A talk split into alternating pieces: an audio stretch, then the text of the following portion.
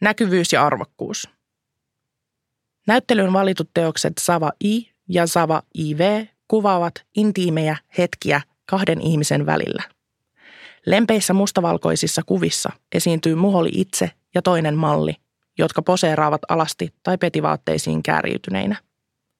Muholin töihin lukeutuu useampia kuvia, jotka jatkavat tätä samaa herkkää, aidolta ja arkiselta tuntuvaa reflektiota. Muholi on kuvaillut olevansa lempeä olento ja kertonut yhdeksi olennaiseksi motiivikseen tuottaa lempeää kuvastoa esittämään queer-rakkautta vastapainoksi jatkuvalle väkivallalle ja viharikosuutisoinnille. Tämä on hänen mukaansa erityisen tärkeää juuri sen takia, ettei tällaista kuvastoa ole entuudessaan olemassa. Mustat ihmiset ja queer-ihmiset ovat historiallisesti totuttu esittämään dehumanisoivalla ja demonisoivalla tavoilla – Keskustelu monimutkaisuu entisestään, kun puhutaan näiden intersektiosta. Missä on turvapaikka ja historia?